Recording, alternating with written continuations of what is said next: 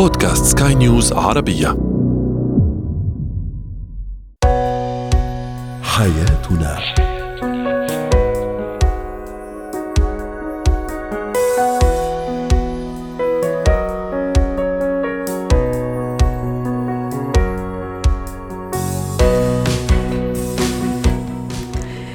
مستمعينا الكرام أهلا بكم معنا إلى حياتنا فضاؤكم اليومي الذي يعنى بشؤون الأسرة وباقي الشؤون الحياتية الأخرى والذي يمكنكم الاستماع اليه عبر منصة سكاي نيوز عربيه dot com سلاش بودكاست وباقي منصات سكاي نيوز العربية الأخرى. شاركونا عبر رقم الواتساب 00971 561 88 62 23 معي أنا آمال شابه تأثير الصديقات على على شريكة الحياة على المرأة أو على الزوجة. تأثير الأصدقاء على الزوج. موضوعنا اليوم موضوع نقاش اليوم في فقرة هو وهي.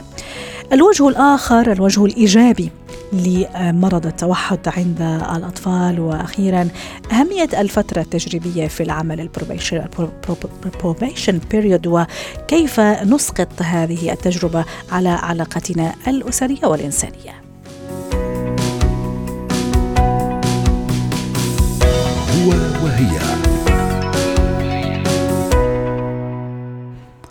الصداقة شيء جميل ورائع. هي من أكثر العلاقات التي يمكن أن تستمر في الحياة ونحافظ عليها من خلال الحب والوفاء والصدق. جميل أن تكون للزوجة صديقاتها وجميل أن يكون للزوج أصدقائه طبعا يعني بين فترة أخرى يلتقون أو تلتقي الزوجة بصديقاتها. لكن ماذا إذا كانت هذه الزوجة كثيرة التأثر بصديقاتها؟ كذلك الزوج كثير التأثر بأصدقائه للحديث عن هذا الموضوع رحبوا معي بدكتور خليفة المحرزي المستشار النفسي والأسري ضيف العزيز. أهلا وسهلا دكتور خليفة. يعني شيء جميل مثل ما قلت إنه أنا كزوجة تكون عندي صديقة أو صديقات نطلع بين فترة وأخرى نغير جو ممكن نطلع ممكن تسوق نشرب coffee.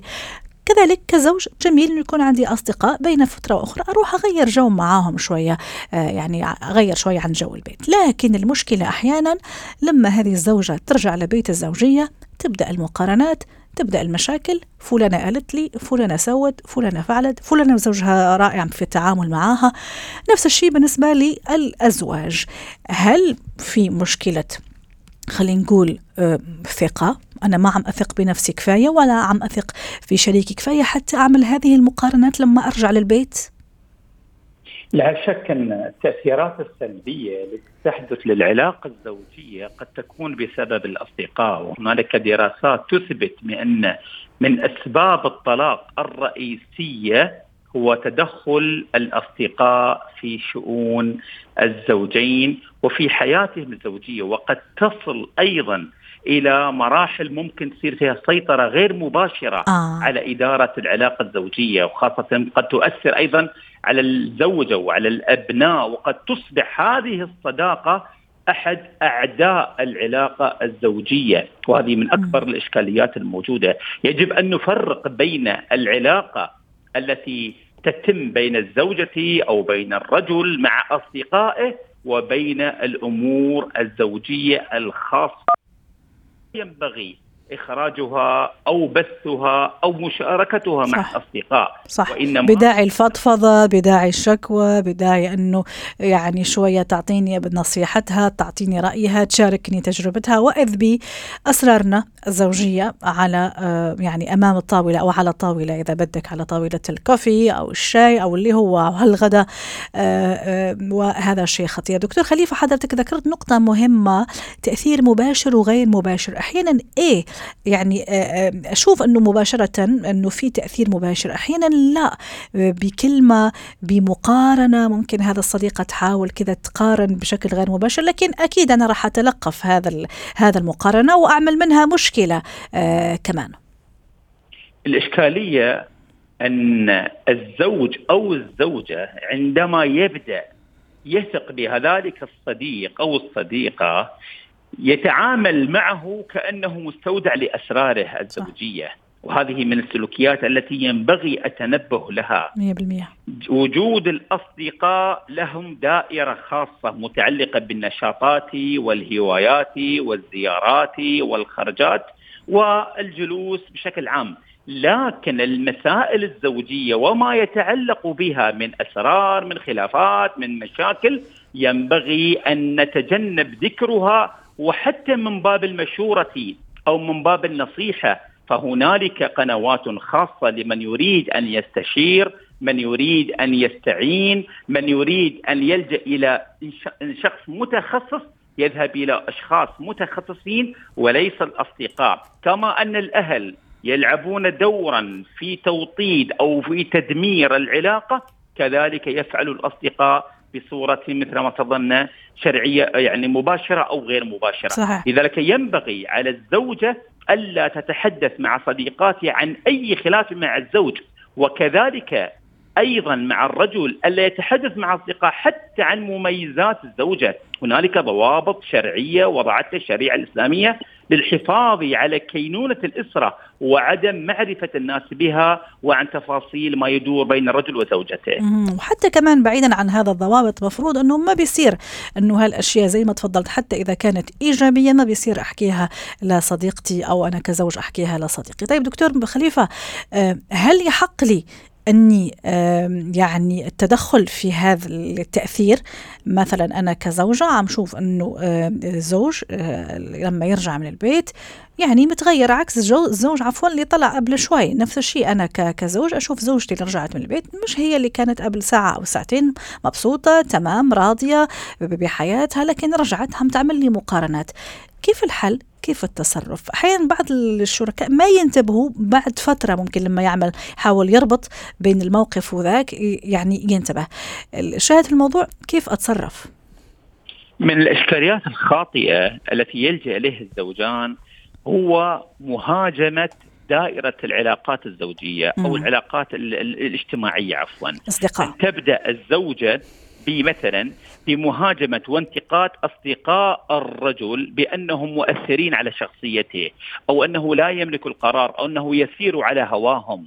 وكذلك يفعل الرجل عندما ينتقد صديقات زوجته وأنهم مسيطرات عليها وانه وأنها خاضعة لآرائهم ولأهوائهم ولقراراتهم. هذه بحد ذاتها تولد حالة من النفور والعناد والعناد. والتمسك صح. والتمسك بالأصدقاء، لذلك من النقاط المهمة جدا أن الزوجة تدرك هل هذا القرار أو هذا التصرف الذي بدر من شريكها هل هو نابع من قناعاته الشخصية أو هو تحت تأثير الآخرين عليه سواء كان من خارج المنزل أو حتى من من من طرف العائلة، لأن بعض الرجال أو حتى بعض النساء للأسف ينساقوا لآراء الآخرين. وينساق لأهواء الآخرين ويريد أن يثبت قوته رجولته مكانته شخصيته على حساب بيته. وأحيانا ممكن ينسى أو تنسى إنه الآن هو مرتبط أو هي مرتبطة ومسؤولة عن بيت ومسؤول عن بيت. ممكن أحيانا تكون من بين هذه الشلة. أصدقاء مثلا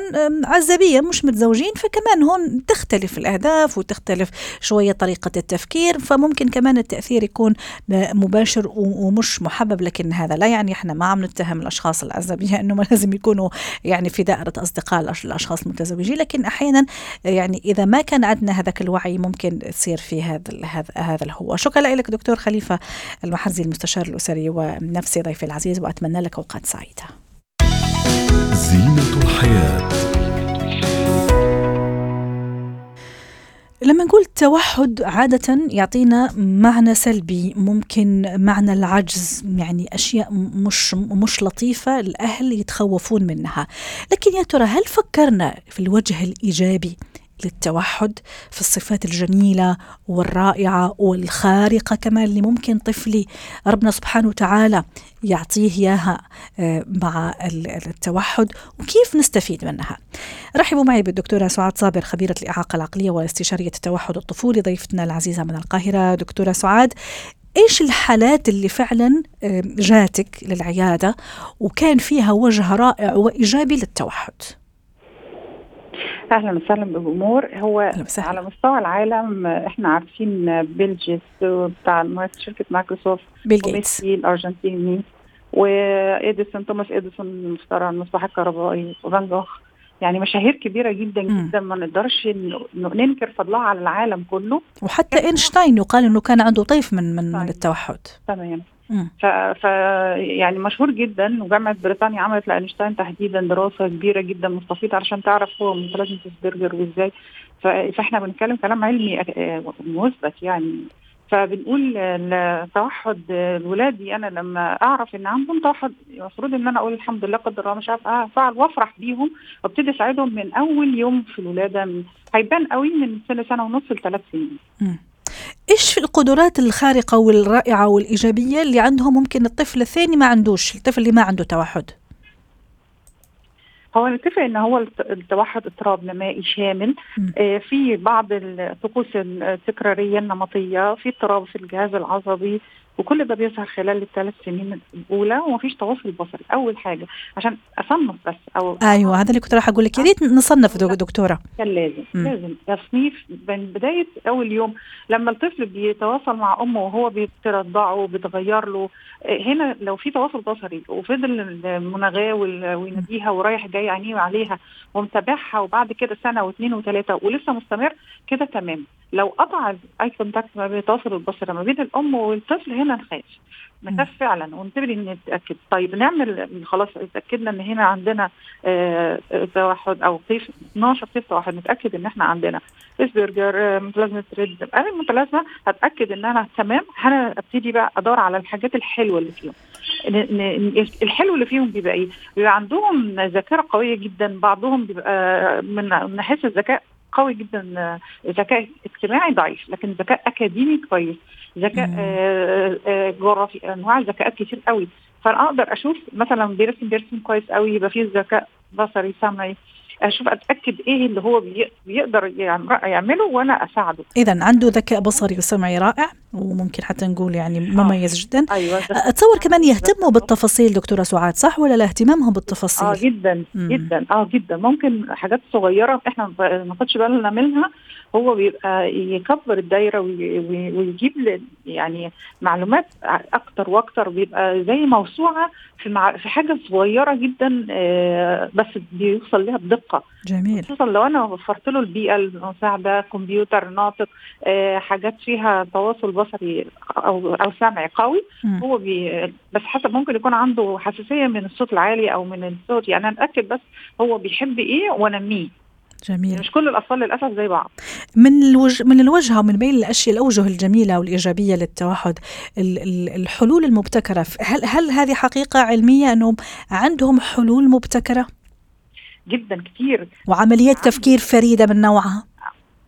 آه بيحب يبهر الناس. هو مش همه الناس هو همه إن هو يوصل لنفسه أكتر. يعني في المجال الرياضي أو الفيزياء أو الكيمياء الحاجات اللي فيها تشغيل مخ بيبقى مبهر لينا جدا جدا. خصوصا لو في بيئة مدعمة وهيئه أعضاء هيئة التدريس ومجتمع دامج ليه بيسهل له الحلول دي وبيكون يبعد عنه مثلا الأقران اللي بتضايقه أو بتعمل عنه تنمر أو بتعمل له مشاكل أو يعني بتديله بتفهم الأيديولوجية بتاعت جسمه ذاته. بقدر افهمه بفهم طبيعته وبساعده على الحاجة اللي هو عايزها. أيوه. شرط إن يكون في تفاعل اجتماعي لكن شرط إن أنا أجيب له أركان محددة وأدوات تول يعني تساعده إن هو يعرف نفسه ويكتشف المفيد عنده والحلو منه. فانا أنا آخد بقى وأكمل عليه. وفي هذا الحالة كمان دكتورة سعاد تنصحين مثلا أنه إيه مع هذا الطفل عم نعمل كل هالأشياء اللي حضرتك ذكرتيها الأشياء الجميلة التركيز على قدراته الخارقة اللي هو الذكاء البصري الحاد عندهم أيضا قدرات في الملاحظة عندهم اكتشاف حلول مبتكرة وما إلى ذلك. في نفس الوقت كمان لازم يعني نجي نزورك زيارات دورية لعند حضرتك باعتبارك يعني استشارية توحد مثلا أخصائيين مستشارية أو استشاريين في هذا المجال. ولا لا خلاص هو وطبيعي وبس استفيد من هذا القدرات. من يوم لآخر يوم في عمره. م. لازم في في مجموعة كاملة أعضاء هيئه سواء في التدريس بيبقى مع البيت مع الأسرة م. لغاية ما يعني الولد مش بيبقى النهارده وبعدين بكرة بقى لا خلاص مفيش توحد لا ده لغاية ما يموت. فما فيش عندنا م. حاجة اسمها أنا مش موجودة النهارده خلاص أنا كده كفاية الفريق العمل بتاعي وقف. لا. ويا ريت كمان دكتورة سعاد رسالة اليوم نعطيها وتعطيها حضرتك باعتبارك يعني من أهل الاختصاص في هالمجال.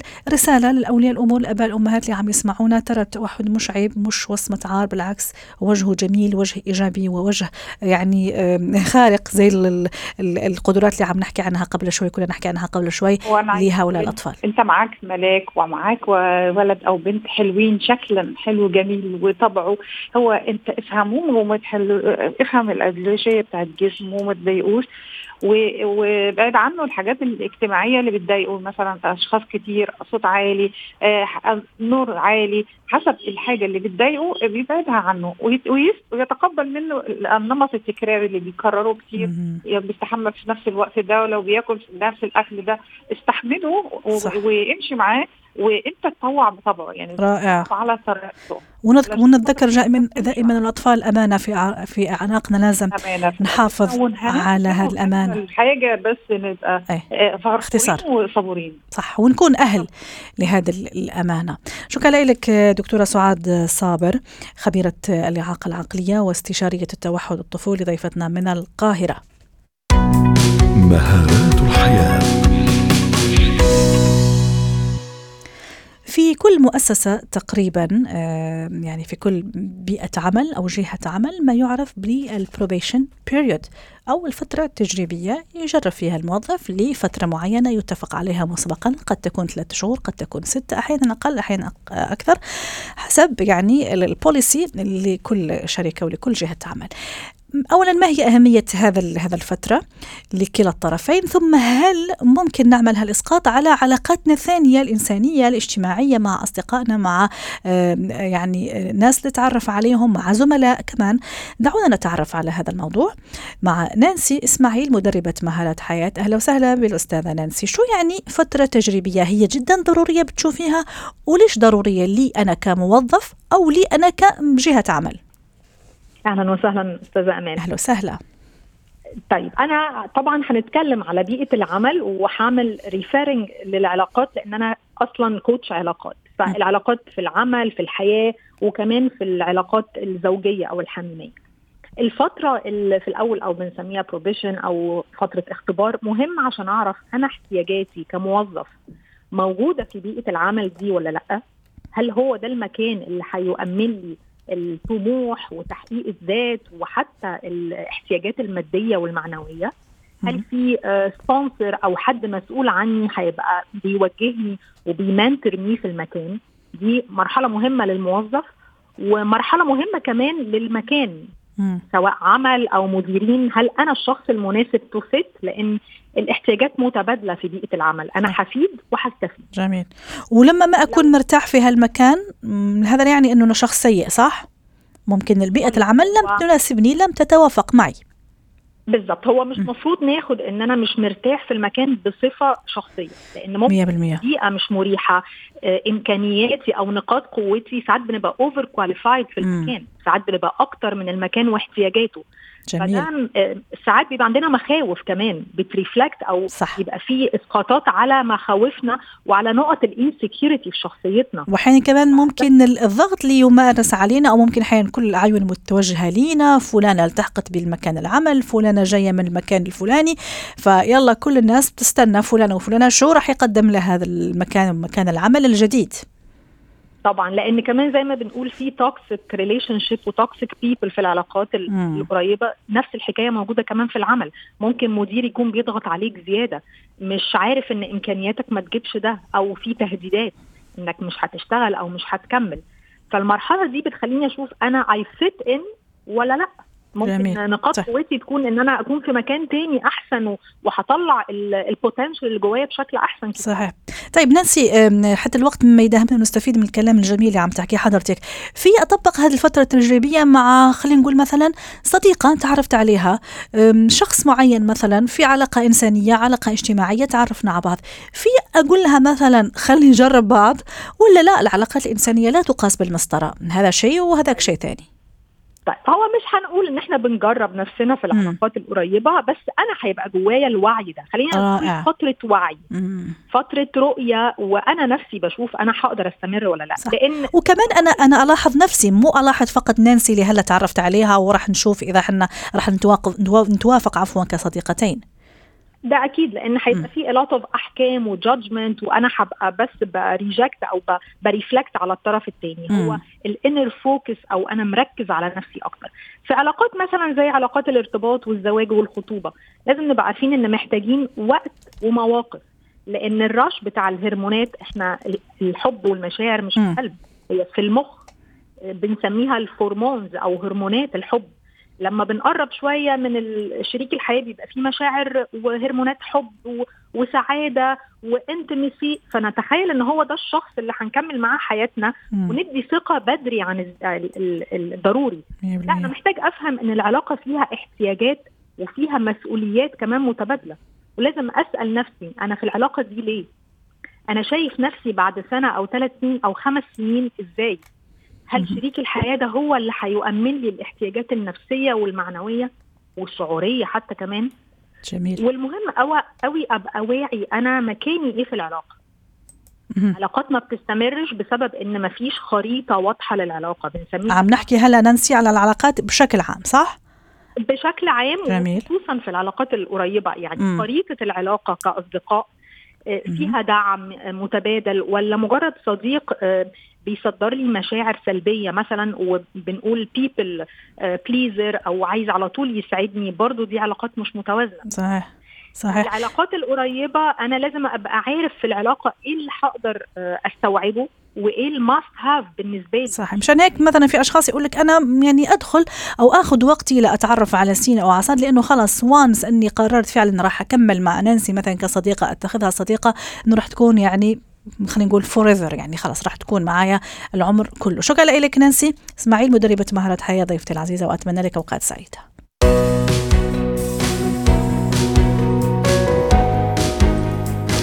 ختام حلقة اليوم من حياتنا. شكرا لكم وإلى اللقاء.